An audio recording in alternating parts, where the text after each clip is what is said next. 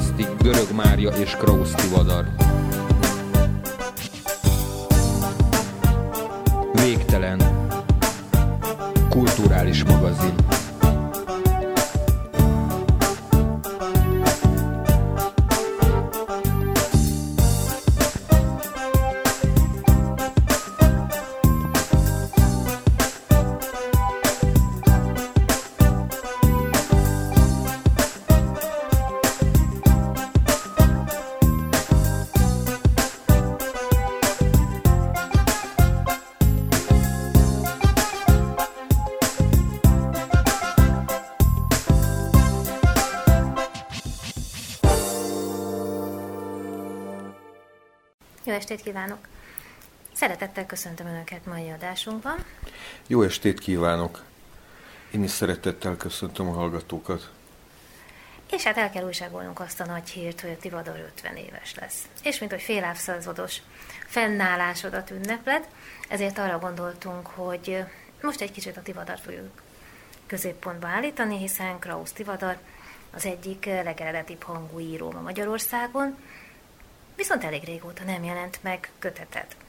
Mesélj egy kicsit a kezdetekről, hiszen azért 13 kötet van melletted, folyamatosan írsz a kapuban, rengeteg eszéd jelent meg, és ráadásul ugye még csak azt sem mondhatjuk, hogy egy műfaj a tied, hiszen az irodalmi publicisztika, költészet, drámát írtál, novellás kötetekben jelensz meg, illetve saját regényed is van, tehát hogy szinte nincs is olyan műfaj, amiben ne lennél otthon.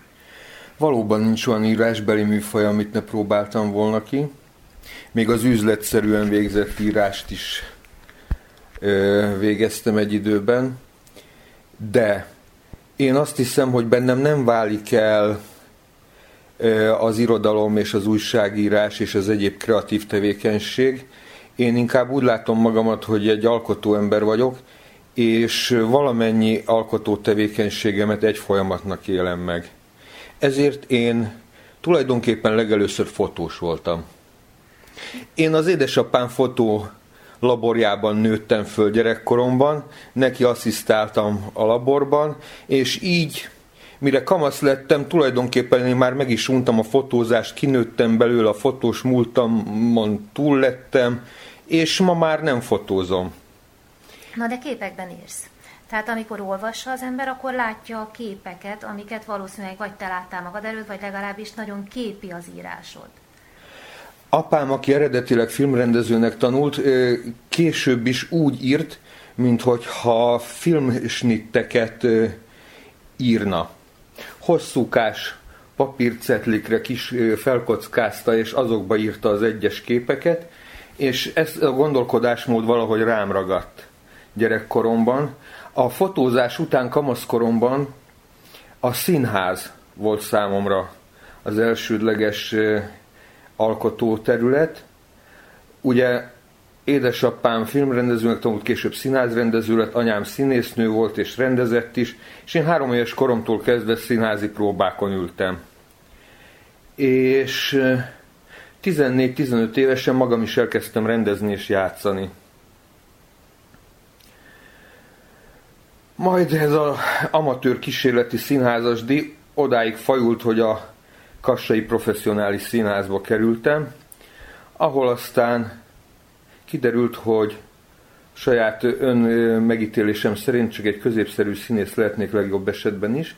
Azon kívül a kommunista igazgató nem szívlelt úgy, hogy búcsút vettem Kassától, és a továbbiakban az a színpadi gyakorlat már csak a performance és akcióművészet formájában érvényesült nálam, de, illetve dramaturgoskodtam még egy ideig Komáromban.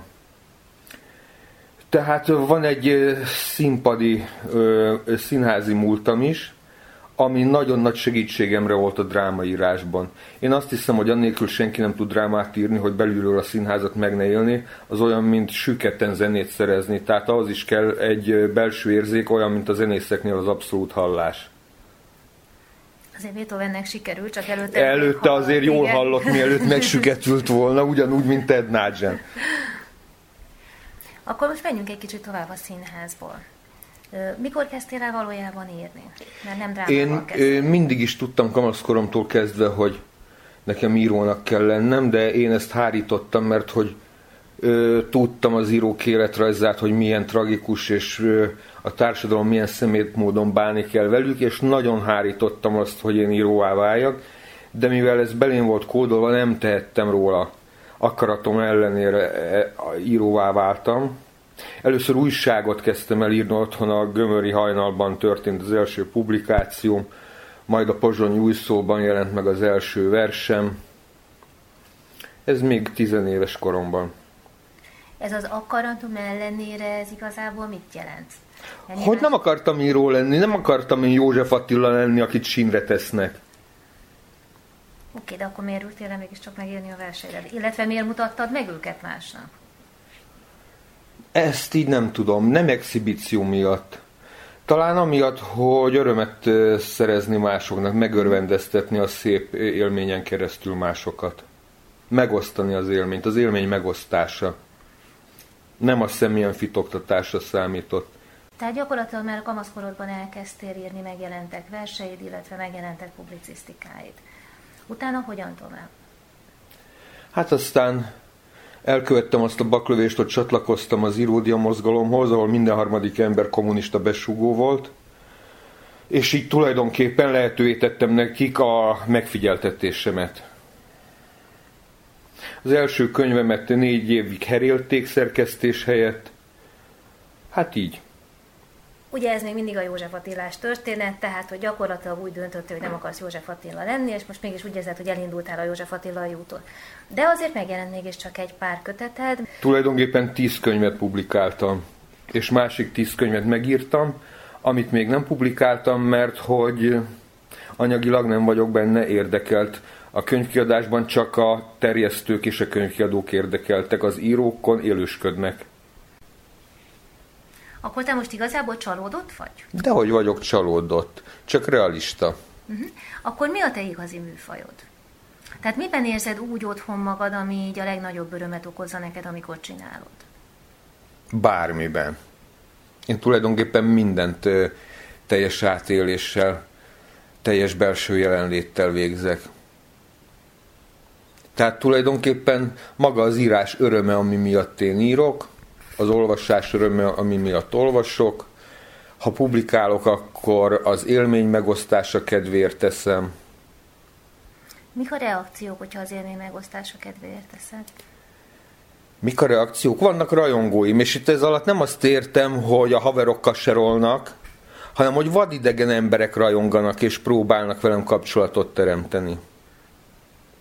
Mit mondjak? Híres, neves, országos hírű írónk és újságírónk huga, aki a saját országos hírű bátyjának az életművét nem sokra tartja, az éveken keresztül próbálkozott azzal, hogy velem tudjon kapcsolatot teremteni, hogy meg tudja beszélni velem azt, hogy neki mekkora élmény volt az én könyvemet olvasni például.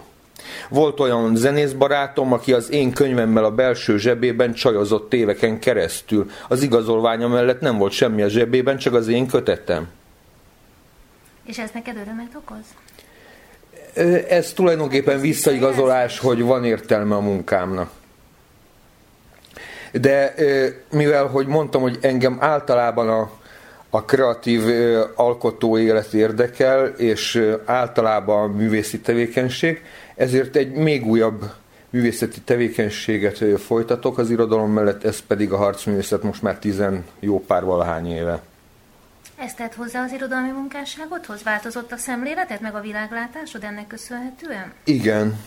Tulajdonképpen rólam a doktor doktor Kulimbán, aki újságíró és író is volt, amellett, hogy a világ legjobb hét szemsebésze közé tartozott a 60-as, 70-es években, mondta rólam a 80-as évek végén, hogy szamuráj vagyok.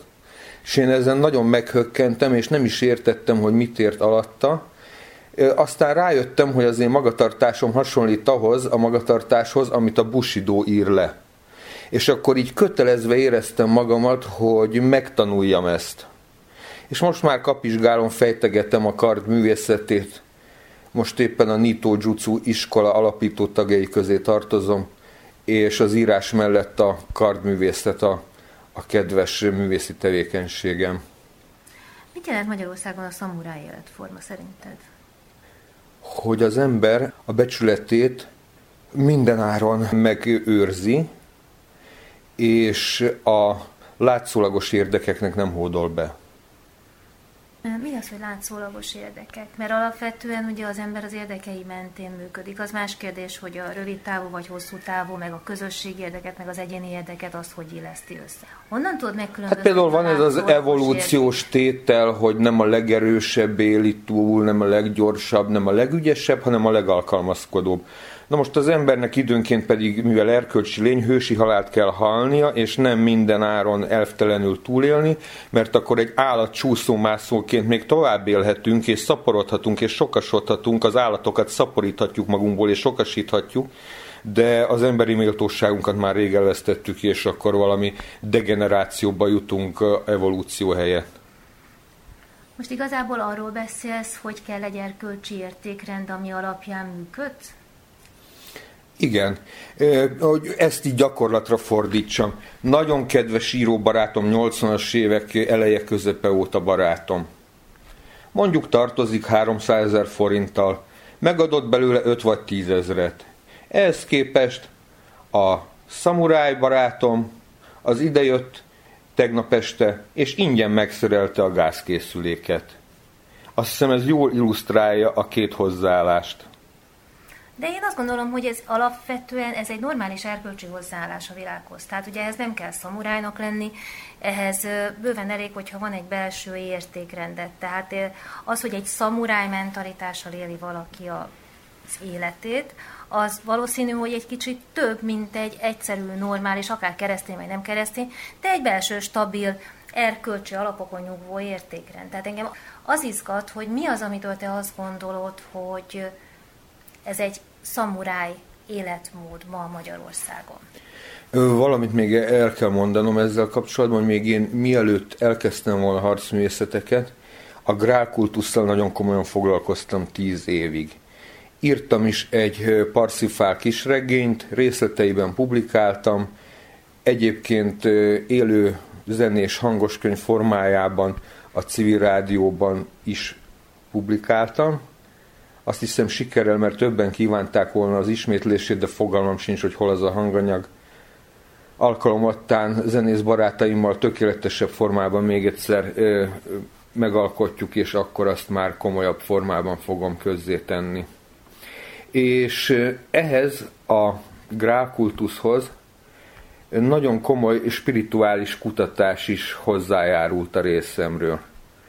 Tehát nem csak irodalmi anyagként kutattam, hanem szellemi hagyományként, szellemi tradícióként, és ezzel párhuzamosan én létrehoztam egy saját gondolati rendszert. Azt nem mondanám, hogy filozófus vagyok, mert hogy manapság nagyon-nagyon sok úgymond filozófus nem alkotott saját rendszert, csak interpretálja mások rendszerét. Én saját gondolati rendszert alkottam, és minden egyes gesztusom, írásom, viselkedésem alapja ez a teljesen koherens saját eredeti szellemi rendszer, és úgy gondolom, hogy ebből a szempontból én önelégséges vagyok, tehát nem szorulok külső mintákra. Én nem akarok olyan lenni, mint a Nobel-díjas amerikai író, még olyan sem, mint a Nobel-díjas japán író, olyan sem, mint a Nobel-díjas magyar író, hanem saját saját kútfőből akarom megalkotni az életművemet, ami senki máséhoz nem hasonlítható, és azt hiszem nem is hasonlít. Tehát például engem plagizálni teljesen reménytelen, mert hogy nem illeszthető abba a posztmodern világba az én alkotói stílusom. Tehát nincs mit tőlem ellopni, mert azonnal azonnal illeszthetetlen lenne. Én azt gondolom egyébként, hogy a minták azok nem feltétlenül arra szolgálnak, hogy az ember olyan akarjon lenni, mint, vagy úgy akarjon írni, mint, hiszen ahhoz, hogy te valahogy tudjál írni, és megalkosd a saját stílusodat, megalkosd a saját gondolati rendszeredet, ahhoz azért előtte nagyon sokat kellett olvasni, ahhoz azért ki kellett alakítani. Igen, több ezer könyvet el kellett ahhoz olvasnom. Azért, így van, ahhoz azért rengeteg gondolkodott végig kellett olvasni. De nagyon kevés szépírótól tanultam magyar szépírók közül tulajdonképpen csak a Szent Kuti Miklóstól tanultam, a Mésző Miklóstól tanultam, Madács Imrétől tanultam,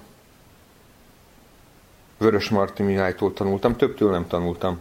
A minták azok nem feltétlenül arra szolgálnak, hogy azokat ismételt, hanem arra, hogy legyenek olyan értékek, olyan etalonok, amikhez tudod viszonyítani saját magadat. Lehet, hogy nem akarod csinálni, lehet, hogy nem úgy akarsz írni, vagy nem úgy akarsz beszélni, vagy nem úgy akarsz gondolkodni, de van egyfajta információd, van egyfajta képed, hogy ezt hogy csinálják, és aztán azokból az elemekből ti létre tudsz te hozni egy saját rendszert, egy saját stílust, hiszen te is ugyanúgy szavakat használsz, ismered a különféle irodalmi stílusokat, tehát ahhoz, hogy valamit elvessél, ahhoz ismerned kell azt is, amit el akarsz vetni. De én nem vetek el semmit, tehát hogy attól, hogy én határozottan képviselem a saját világomat, én nem vagyok ellensége azoknak, akik nem az én világomhoz tartoznak. valamit, azt nem jelenti azt, hogy ellenséges módon viszonyulni hozzá, hanem azt, hogy te nem így gondolod, te máshogy csinálod. Én alapvetően egyébként nagyon nagy gondnak tartom az egész mai világban azt, hogy ha valaki valamit másképp csinál, és hogyha valaki másképp gondolkodik, akkor rögtön egy ellenségképet rakunk emellé a dolog mellé, hogy ő egyszerűen másképp működik a világban. Én most ezt nem rád vonatkoztatom, de én tudom, hogy nagyon sok író barátom, akik régen együtt kocsmáztak, azok nem ülnek le egyszerűen azért egy asztalhoz, de ez nem csak az írókra vonatkozik, hanem bármelyik művészeti ágban, csak azért, mert más a politikai nézetük. Vagy másmelyik íróklubba tartoznak, ami szerintem egy totál abszurd. Mindenki veszít rajta. Ők maguk nyilván a legtöbbet, de hát ez abszolút butaság. Tehát ugye nem gondolom, hogy a más vélemény az egy ellenséges vélemény is egyben. És szerintem te sem így gondolod. Nem így gondolom, persze, hogy de ö, megint egy konkrét esetet mondok. Volt nekem valaha odahaza egy festőművész barátom, akiről később a rendszerváltáskor kiderült, hogy jelentéseket írogatott rólam. És most Facebookon megkeresett, adjam meg neki a telefonszámomat. Na most minek adjam én meg neki, hogy könnyebben meg tudjon figyelni a, a új titkos szolgálatuk? Nem hiszem, hogy én neki megadom a telefonszámot, azt fogom neki válaszolni, hogy művészekkel nem barátkozom. És miért nem azt mondod neki, hogy figyelj, nem szeretnék veled barátkozni, mert ugyannak idején megfigyeltél, ez nem egy egyszerű megoldása a dolognak? Hiszen barátkozom művészekkel, csak nem vele. Nem, tényleg nem. Tehát, hogy én valaha hetente jártam irodalmi estekre, kiállítás megnyitókra, koncertekre, szüntelenül összejártam az író és egyéb művész barátaimmal. Most én ezt már nem teszem, ezt már csak a harcművész barátaimmal teszem, hogy összejárok rendszeresen. Egyébként miért? Tulajdonképpen hátráltatták a, az utamat ők célokat tűztek ki maguk elé, és ezeket a célokat be is teljesítették. És a céljaik beteljesítése érdekében bárkin átgázoltak. És nekem nincsenek céljaim, nekem utam van. A célokság az egy görög filozófiai fogalom. Nekem meg van utam, és ezen az úton az élet igazságát igyekszem magamévá tenni. Én azt gondolom, hogy azért a célokhoz is utak vezetnek. Most az más kérdés, hogy milyen eszközöket... Én sosem érek célba, az úton járás folyamata az, ami engem inspirál és mozgat. Tehát nem hiszel abban, hogy célokat kell az embereknek állítaniuk maguk elé? Nem, szerintem a célok kártékonyak. Nyugat ebbe pusztul bele, hogy teljesíti a céljait. Hogy tervez, célokat tűz ki és teljesíti, és tönkreteszi vele a földgolyót. Hát én azt gondolom, hogy itt attól, attól függ, hogy milyen célokat állítanak. Hogy jó célok, meg rossz célok, és akkor a rossz cél helyett jó cél. Na akkor mondok konkrétumot megint. Rudolf Steiner, ő olyan jóságos ember volt, hogy a nagy palotájában, amit fűteni kellett egy központi fűtésen keresztül a kazánházból egy fűtőnek, mivel a szegény fűtő a pincében tölti a munkaóráit, nehogy már az alaksorban lakjon szegénykém, ezért őt a legmagasabb torony, legmagasabb torony szobájába helyezte el a Steiner, annyira jóságos volt hozzá. Ez a fűtő szerencsétlen minden nap, ahogy megtette fölle azt a sok-sok lépcsőfokot, annyiszor átkozta jóságos Steinert azért, mert a Steinernek az volt a célja, hogy jót tegyen vele. Bármennyi ilyen abszurd példát lehet hozni, de ez csak arról szól, hogy attól, hogy van egy jó célod, attól még nem feltétlenül csak a saját fejeddel kell gondolkoznod. Tehát a jó céljaidat saját magadnak, saját eszközökkel és értékes normális erkölcsi eszközökkel meg lehet valósítani. Az, hogy te úgy gondolod, hogy másnak mi lesz a jó, tehát hogy ez a gondolatolvasásos történet már, amiről te beszélsz, itt nem arról szól ez a történet a Steiner féle, hogy ö, a Steiner magának akart ezzel jót, hanem ő úgy gondolta, hogy a fűtőnek majd milyen remek lesz, és anélkül, hogy megkérdezte volna a fűtőt arról, hogy ez neki milyen marha remek. Tehát ezek teljesen más történetek, ezek Felül ilyen remek nem lehet mindenkinek célja, minden nap újabbnál újabb céljai lehetnek, nekem akkor sem lesz. Az, hogy te most magadra vonatkoztatva azt gondolod, hogy neked az a fontos, hogy neked legyen egy utad, és nem akarsz konkrét célokat állítani, az egy dolog. De az, hogy az egész európai társadalom abban megy tönkre, hogy célokat állít, erre én azt mondom, hogy attól függ, hogy a célok milyenek, mert az emberek többsége egyébként felállít magának célokat. És az más kérdés, hogy ezek a célok megfelelő célok-e, más kérdés, Nézzük a 20. század két legjobban, legkarakteresebben fogalmazott társadalmi célkitűzését. Egyik a szocializmus, másik a nemzeti szocializmus. Lenin és Hitler kitűzték ezeket a célokat, jól megvalósították. Köszönjük szépen! Én úgy gondolom, hogy hagyni kell a folyamatokat folyni a maguk belső természete szerint, a maga spontanitásában. Én nagyon gyakran a mondat elején nem tudom a mondat végét, sem amikor beszélek, sem amikor írok, sem amikor gondolkodom, maga a folyamat adja a gondolat értelmét, és nem pedig a prekoncepció megvalósításán görcsölök. Azért, amikor leírtál valamit, akkor utána többször végigolvasod, és megnézed, hogy valóban az sült ki belőle, amit szerettél volna, kiavítod. Na jó, hogy, hogy mívesen meg kell csiszolni az alkotásokat, hát még egy asztalos is polírozza, amit előtte legyalult ha az embernek van egy rendszere, ahogy te mondod, hogy van egy gondolkodási rendszered, ugye, akkor azért az a gondolkodási rendszer, az egy koherens rendszerként működve, azért tudod, hogy mik azok a sarkalatos pontok. Mindenkinek megvannak a saját monomániái tulajdonképpen, amiről beszél, amit fontosnak tart, hogy elmondjon másoknak, hogy képviselje azt. És nyilván neked is megvannak, tehát, hogy amikor írsz, amikor beszélsz, akkor azért teszed, hogy ezeknek érvényt szerezzél. Mert ez az üzenet, amit el akarsz Na akkor mondani. én elmondom, hogy mi az én rendszerem alapja. Ugyanaz, mint a világ mindenség alapja. Tehát, hogy a világ törvényeken alapszik. Először is fizikai törvényeken. Tudjuk, hogy energetikai törvényekből hány van, ezek tartják össze a fizikai világ mindenséget.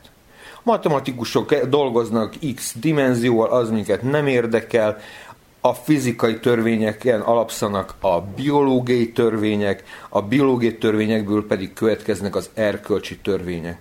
És ahogy a fizika energetikai törvényeit mindösszesen az szabja meg, hogy mi a vektor, mi a kvalitás és mi a kvantitás, ugyanúgy az emberi erkölcsi minőséget, az erkölcsi törvényeket is az szabja, hogy mi az irány, mi az erény és mi az arány és így a fizika és a metafizika tulajdonképpen egy és ugyanaz. Ezt gondolom én a világról, és ezt gyakorolom.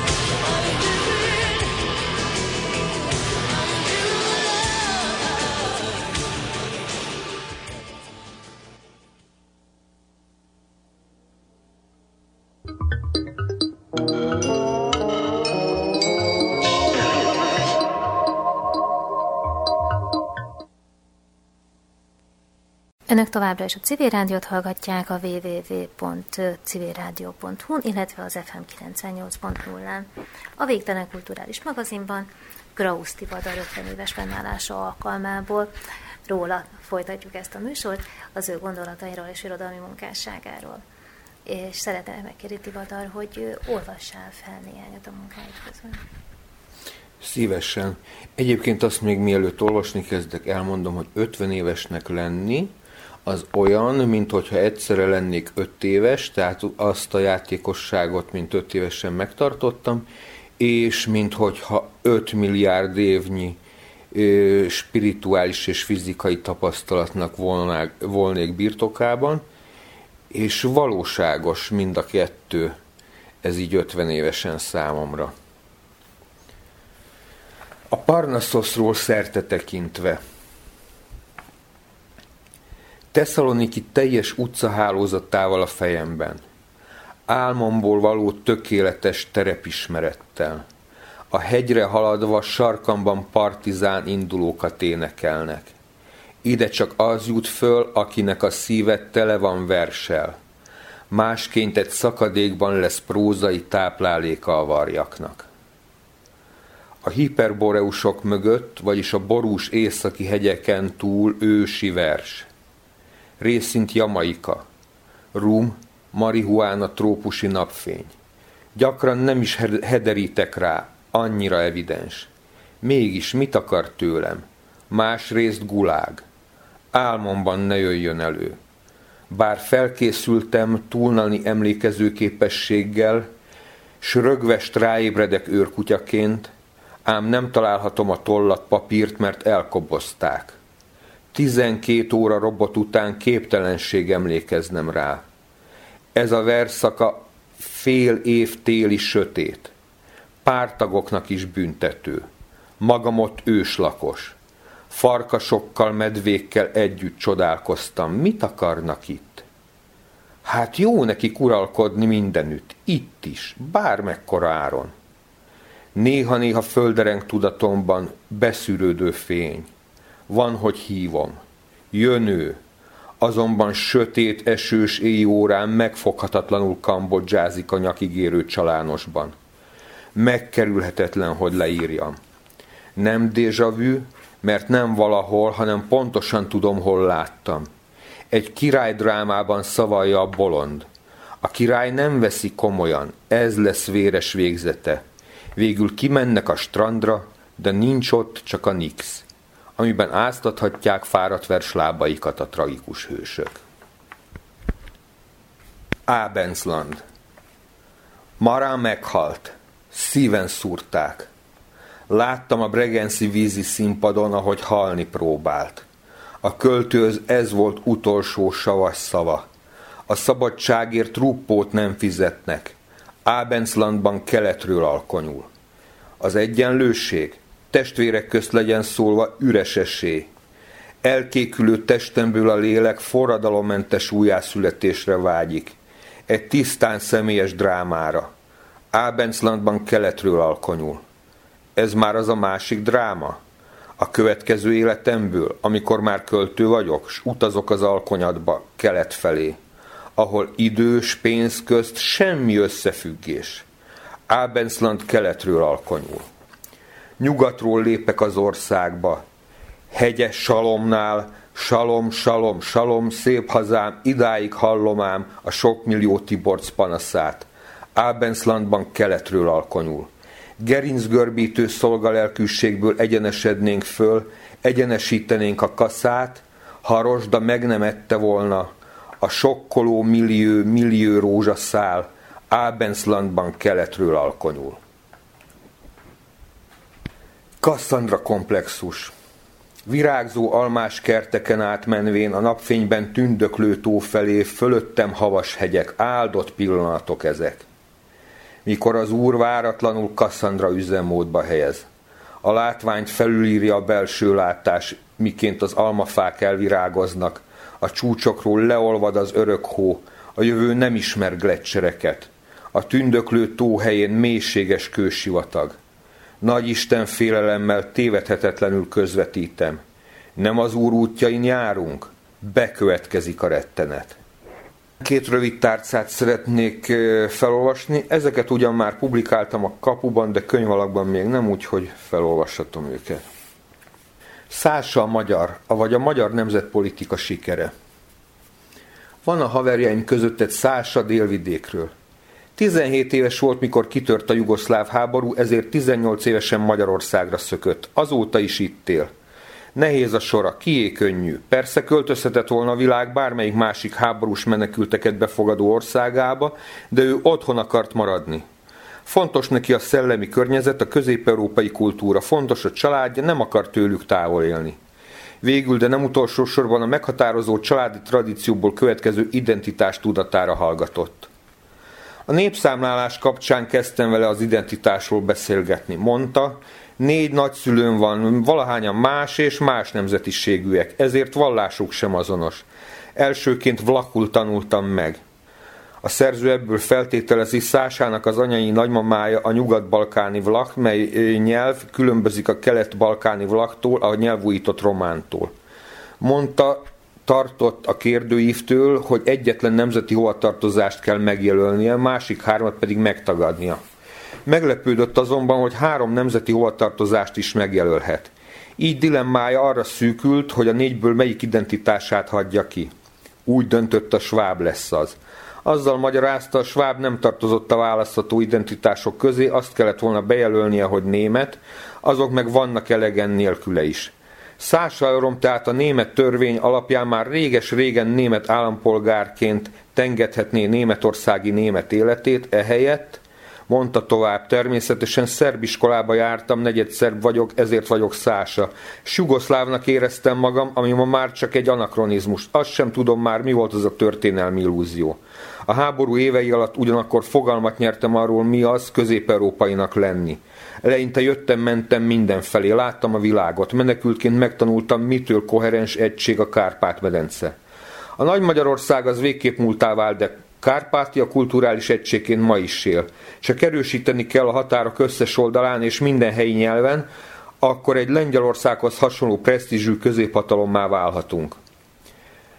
Gyula haverunk, aki zenész, közbe vigyorog. Kárpátia. Az igen, ott, ott aztán osztályon felüli a cigányzene. Sajnos igen borsosak az árak. Szása visszatért a népszámláláshoz. A svábot kihagytam, de bejelöltem a románt, meg a szerbet. És persze első helyen a magyart. Elvégre itt élek, magyar állampolgár vagyok. Drága Szása barátunk, te vagy a magyar nemzetpolitika sikered, nevetett föl Gyula, és egymás tenyerébe csaptunk.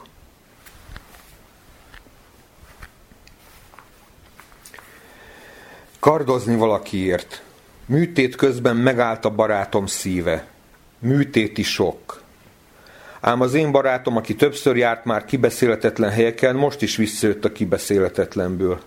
Az intenzívről visszakerült az idegsebészetre.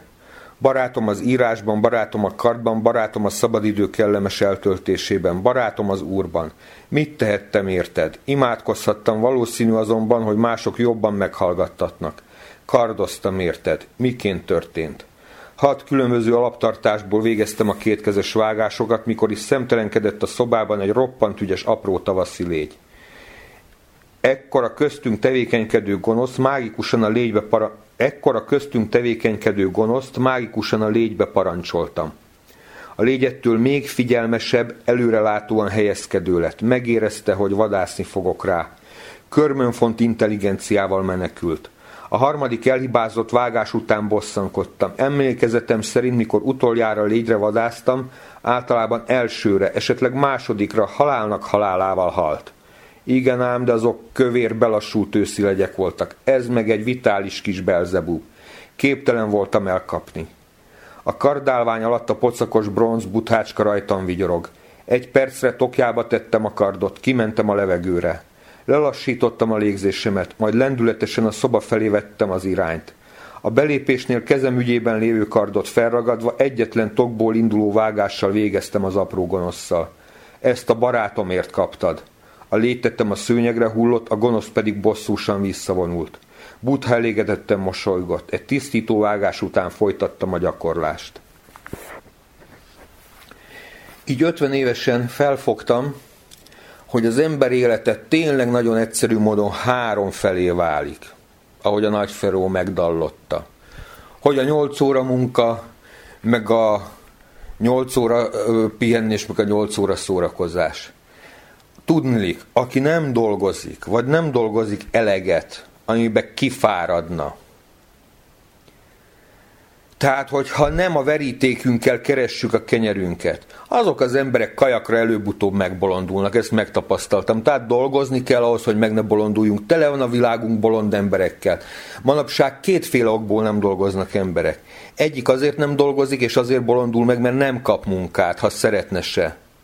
A másik azért nem dolgozik, és azért bolondul meg, mert ő megengedheti magának, hogy ne dolgozzon. Na, az ő megbolondulásuk még visszataszítóbb. Ezért én úgy gondolom, hogy dolgozni kell, és mivel nem látom értelmét, hogy grafomán módon napi 10-12 órában írjak, mert kiolvasná azt el, én magam is unnám, ezért mindenféle mást is dolgozom az íráson kívül. Na most az embernek szüksége van persze a szórakozásra. Nekem a kard a szórakozás elsősorban, tehát a sport, mindenféle sporttevékenység, mert hogy kardozni tornából felmentettként nem lehet csak sportolóként. És van a pihenés. Na hát ez az. Az életünk egyharmadát átalusszuk. És ez nagyon csodálatos. Tulajdonképpen én nagyon nagyra tartom azt a 40 ezer éves ausztrál civilizációt, amelynek a spirituális kultusza középpontjában az álom van, és az álmok értelmezése. Számomra is az álom, az alvás, az ténylegesen akkora súlyú, hogy az életem egy harmada, és ilyen komolysággal kezelem. És tulajdonképpen a művészet az, ami ebből az álom dimenzióból átmenti a tapasztalatokat, és a munkába beépíti, vagy a szórakozásba beépíti. De hogyha ezt a hármat egyét tesszük, akkor tulajdonképpen játék, játék a munka is, játék a szórakozás is, játék az álmodás is, úgy, hogy én ebbe a játszó emberben hiszek.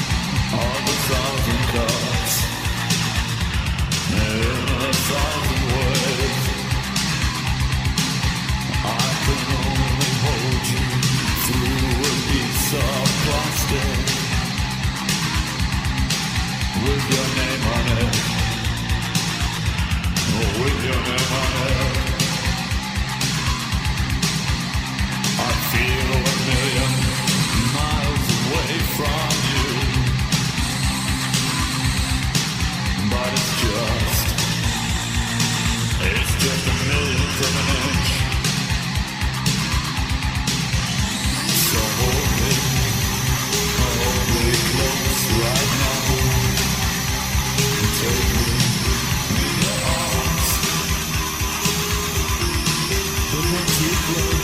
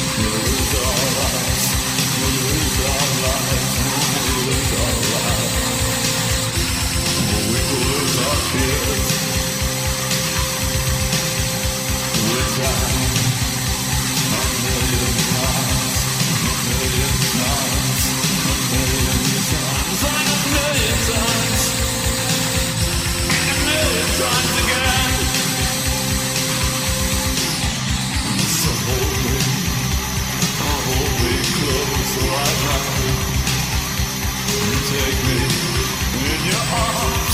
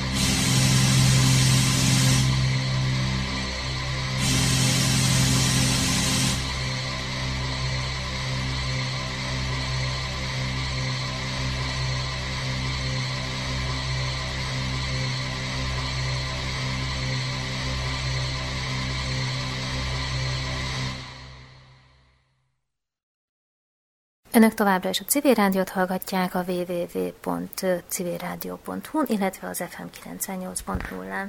A Végtelen Kulturális Magazinban Grausz Tivadar 50 éves fennállása alkalmából róla folytatjuk ezt a műsort, az ő gondolatairól és irodalmi munkásságáról. Beszéltél itt arról, hogy te egy ilyen játékos embernek tartod magad, illetve a 8 óra munka, 8 óra pihenés, 8 óra szórakozás kapcsán elmondtad, hogy az állam milyen fontos része az életednek. Engem meg az érdekelne, hogy az irodalom mennyire fontos része ma az emberek életének. Tehát az irodalomnak mindig volt egy kicsit ilyen világ megváltó szerepe, amit én úgy érzem, hogy most így elvesztett. Tehát, hogy nem az igazi érzéseinket mondjuk el. Az egész világból hiányzik a lelkesedés, ez nekem egy fixa ideám, aki hallgatja a műsort. És én úgy érzem, hogy az irodalomból is kiveszett a lelkesedés, az indulatok, ezek a nagyon erős érzések, és minthogyha kívülről szemlélné egy kicsit ezt a világot. Hát én belőlem sem a lelkesedés, sem a intenzív indulatiság nem veszett ki. Az tény, hogy amióta mindenki művész és minden művészet teljesen jelentéktelen lett a teljes művészi világ, nem csak az irodalom, tulajdonképpen ezzel felszámolta magát a művészet és az irodalom, hogy mindent művészetnek és mindenkit művésznek tekintünk, mert ezt mindenki tudja, hogy nem igaz még akkor is, hogyha az a fajta elitizmus, amit én képviselek, az politikailag inkorrekt. Te azt mondtad, hogy azért írtad be az első munkáidat, illetve azért írsz folyamatosan és mutatod meg másoknak, mert másoknak szerettél volna élvezetet és örömet okozni. Ami szerintem egy fantasztikus dolog, hogy mások számára akarsz egy élvezetes órát, pillanatot, pár percet nyújtani. De mi, ami még motivál téged, amikor azt mondod, hogy megjelentetsz valamit? Hát tulajdonképpen én maximalista vagyok addig, amíg nem érzem azt, hogy valamit a maga lehetőségeihez képest és a saját tehetségeimhez és képességeimhez képest tökéletesre csiszoltam, addig én nem gondolom, hogy ki kell adni a kezemből. Ezért én tulajdonképpen a legfontosabb munkáimat még nem publikáltam. Nekem vannak olyan könyveim, amit 20 évig írtam, amit 10 évig írtam, amit 7 évig írtam, és azok még nem jelentek meg.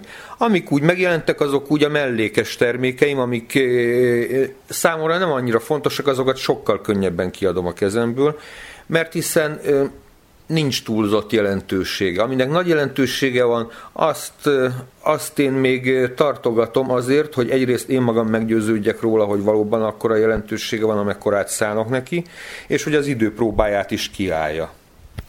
Ez az akkora jelentősége van, amekkorát szánunk neki, ez azt jelenti, hogy a te számodra, vagy pedig azt jelenti, hogy azok számára, akik ezt majd olvassák, tehát hogy a külvilág számára. Az én számomra is, meg azok számára is, akik feltehetően majd egyszer csak elolvassák. Amit mondtál, abból nem következik az, hogy gyakorlatilag amiket tőled olvasunk, azok még mindig nem a csúcs teljesítményeid, illetve hogy ez egyfajta ilyen kontraszelekció, amiket itt látunk? az életművemnek, amihez hozzáférhetnek. Az életművem gerincét még nem publikáltam. Vannak ö, íróbarátaim, akik azt állítják, hogy figyelik az írói pályámat és az életművemet, és mondom nekik, hogy belőlem annyi látszik, mint a jéghegyből, 10% többet nem figyelhettek meg belőlem. 10-20 évig írsz egy könyvet, ezt mondtad az előbb. Igen, Ö, hogy gyakorlatilag a mai világ az a rohanásról szól. Nagyon kevesen engedik meg maguknak azt, hogy éveken, évtizedeken keresztül, mint plusz dolgozzanak egy-egy munkán. Hát én megengedem magamnak, mert nem megélhetés író vagyok. Azt gondol, Karrierista író vagyok, nem szeretnék ebből karriert. Vagy ha lesz belőle karrier, mert már volt írói karrierem, csak én azt föladtam. Nem jelentett számomra örömet. Ha lesz még egyszer írói karrierem, az a műveim fogják kivívni nekem, és nem a személyes nyomulás. Mert én úgy látom, hogy az írói karriereket az a fajta önpozicionálás meg nyomulás eredményezi, amivel sokkal jobb biztosítási ügynöknek lehetne lenni, mint írónak különben. Hát én sajnos nem értek ahhoz, hogy hogy kell jó biztosítási ügynöknek lenni, de engem nagyon érdekelne az, hogy mit gondolsz, hogy hogy kell jó írónak lenni. És engem kifejezetten az érdekel, hogy ma Magyarországon mitől jó író valaki. Tehát te milyen pozíciót szánsz egy írónak, aki azt mondod, hogy igen, ő most itt, ebben a világban, ebben a korban, ebben az országban a helyén van. Uha. Hát ö, én tulajdonképpen sokkal jobban szeretem a tradíció irodalmát olvasni manapság. Persze kortársakat is olvasok, de nem olyan mennyiségben, mint fiatal koromban. Én jobban szeretem, ha legalább száz éves egy könyv, de nem hátrány, ha két-három ezer éves. Tehát a múlt héten publikált könyvek közül nagyon-nagyon keveset olvasok ám el. Ha neked megjelenik egy munkád, ugye, akkor a te könyved is két hét múlva egy előző héten publikált könyv lesz. Azt is valakinek szánod, hogy valaki olvassa el. Tehát mi az, amiért azt gondolod, hogy ma érdemes letenni egy könyvet az asztalra? Mivel tudsz használni? Ha nem csak az örömért, ugye, tehát az élvezetért, mert azért nyilván az az egyik, hogy legyen élvezetes a stílusa, a gondolatébresztő. De mi az, amiért ezt érdemes? Vagy pusztán ez az, ami a legtöbbet tudja most az embereknek adni, hogy egy kicsit kilazítsanak, kikapcsolódjanak a világból? Én nem hiszem, hogy kikapcsolódni kell, bekapcsolódni kell. Én úgy gondolom, hogy most már a bőrünkre megy a játék, túlélésről szól a történet. Meg lehet, hogy én azért írok, hogy túléléshez segítsem az embereket. Meg lehet, hogy a száz év múlva olvasó embereknek írok, és nem a múlt heti publikációkra kíváncsiaknak. Azt gondolod, hogy ami száz év múlva érvényes, az holnap kevésbé érvényes? Nem gondolom, hanem azt gondolom, hogy akkora a bulváráradat, akkora ez a posztmodern felületesség, hogy abban a, abba a hígáradatba versenyzőnek lenni, tehát hogy az nem az én disziplinám, én ővelük nem versenyzem, versenyezzenek ők egymás közt nélkülem.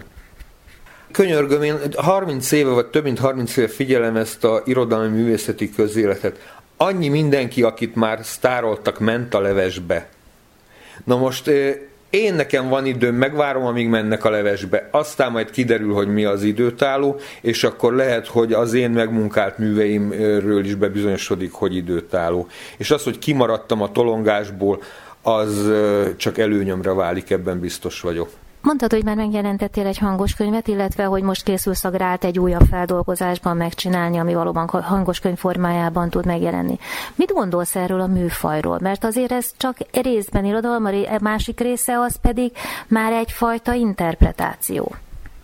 Azt gondolom, hogy Ma az embereknek nincs idejük annyit olvasni, mint régen. Egyrészt. Másrészt sok embernek gyenge a látása, azok jók, ha hall, azoknak jó, ha hallhatják.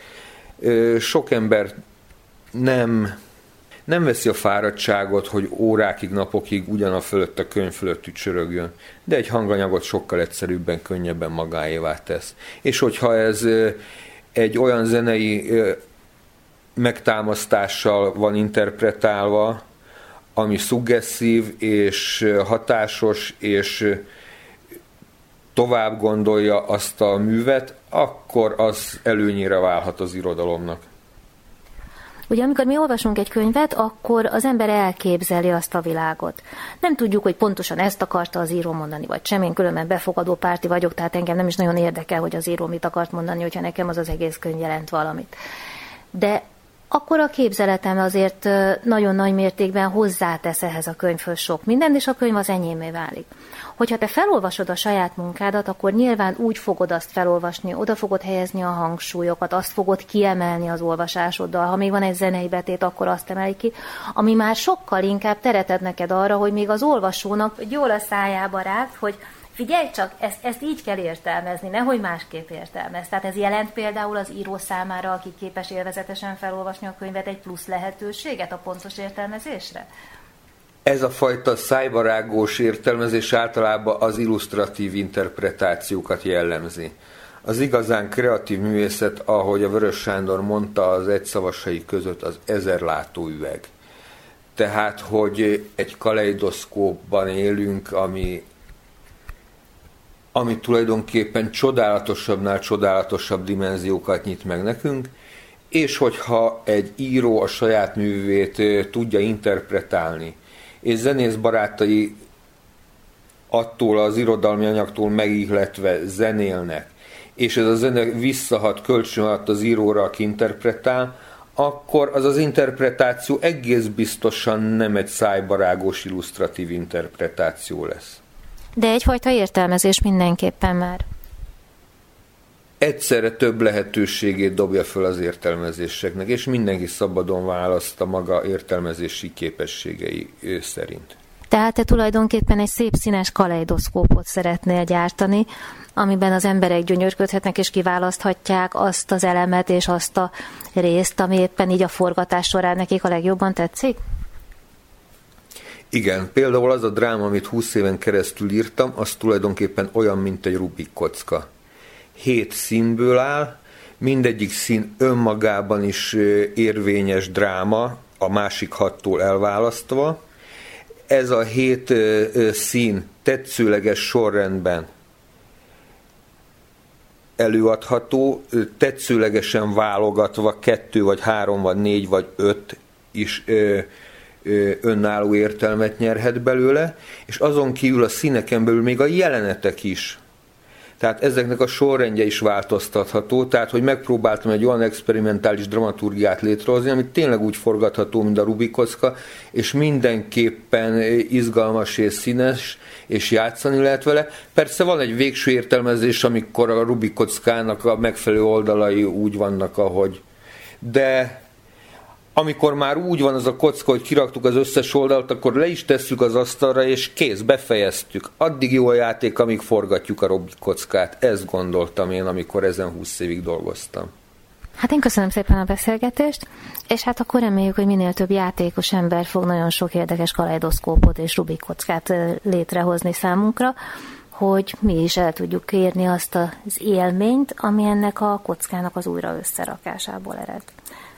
Kívánok Önöknek nagyon szép estét, neked pedig kívánok egy újabb fél évszázadot, mert hát azért száz évesen újra leülni itt a civil rádió mikrofonja elé, az ez egész biztosan egy nagyon nagy élmény lesz.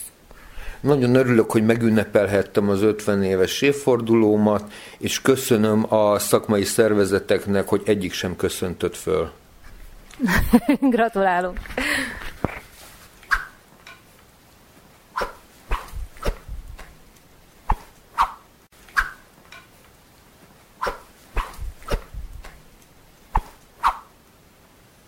Az imént hallott műsorunk kortárs irodalmi programunk keretében a Magyar Művészeti Akadémia támogatásával készült.